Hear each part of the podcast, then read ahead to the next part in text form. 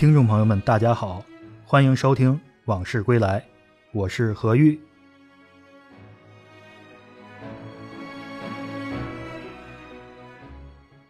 李鸿章在天津生活三十年，可以说没有李鸿章就没有清末天津的开放。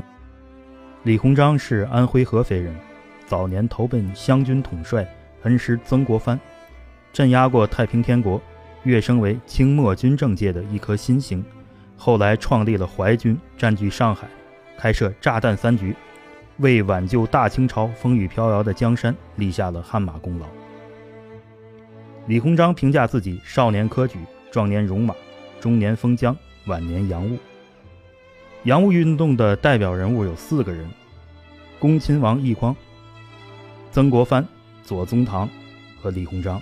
李鸿章做官做到了极点，直隶总督兼北洋大臣。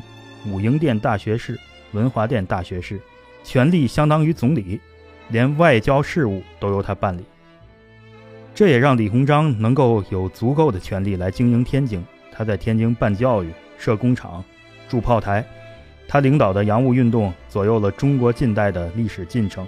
天津正是他干事立业的根据地、大本营。出任直隶总督后，李鸿章调淮军周传胜等人。来到大沽、北塘、天津、通州等地考察地理形势，修筑海防炮台以及纵深的防御设施，历时四年建成了中西合璧的庞大的海防体系。大沽口炮台护佑京津平安二十五载。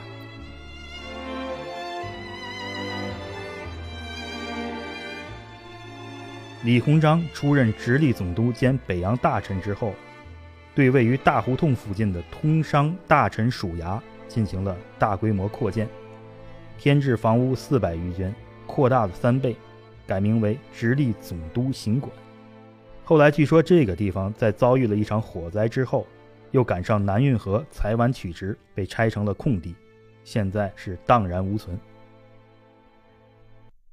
李鸿章研究蒸汽动力原理，吸收和引进了大量西方先进技术。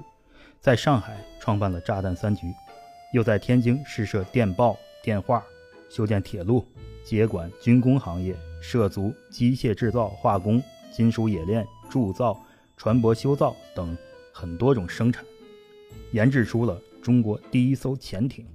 清末幼童留学的决策也源于李鸿章，这一举措开创了中国官派留学的先河。在教育领域，李鸿章相继建立了。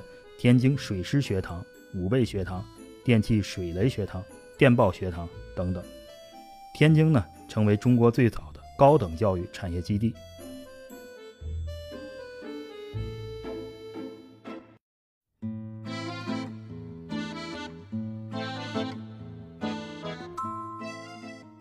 一八九二年二月，李鸿章在天津办七十寿宴，仪式分为赐寿和庆寿两部分。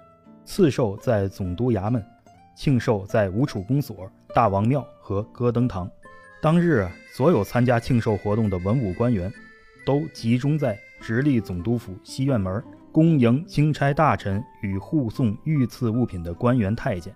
他们带来的是慈禧太后和光绪皇帝赐来的物品，有二十二乘大轿。这里面都有什么呢？包括御书匾额、对联、寿字、蟠桃图。以及一尊无量寿佛，慈禧赏赐了六十八道大菜，再加上一道寿桃、一道寿面，一共七十道菜。李鸿章亲自在英租界戈登堂招待外宾。当天，英法两租界的道路两旁啊，都挂上了红灯，绵长大约有二里，路口贴着“立德立功、寿民寿世”等字样的标语。西乐队和仪仗队。在道旁奏乐恭迎。下午五点，李鸿章准时到达，文武大员在门口恭候。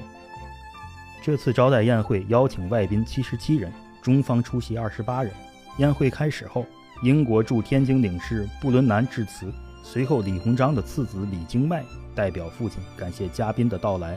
当天的菜单是中西结合，轮番上菜。用餐后还安排了祝寿演出。晚上十点演出结束后。戈登堂点燃了煤气灯，照得如同不夜城一般。旁边的维多利亚花园燃放烟火，观者万头攒动，人山人海。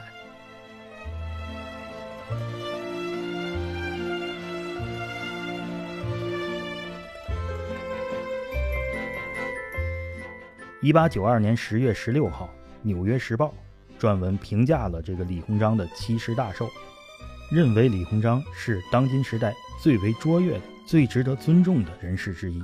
迄今为止，没有任何一位列强的外交官能够在任何涉及中国的事务中超越这个精明的中国人。但是呢，咱话说回来，以李鸿章一己之力，仍难挽回。晚清的颓势。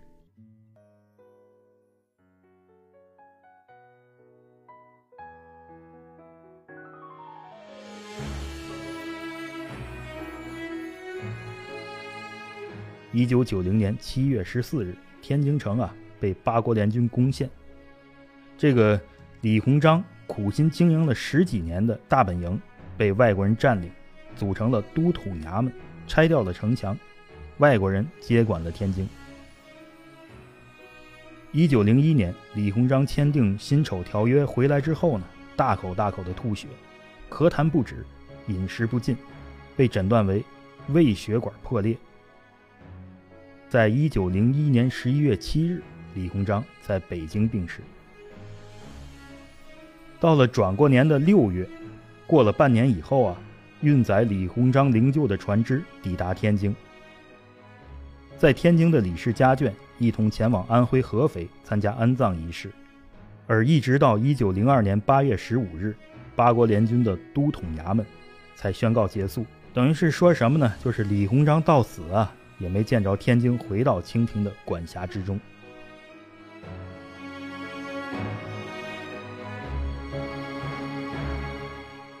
今天的这段往事就聊到这儿，我们下次再见。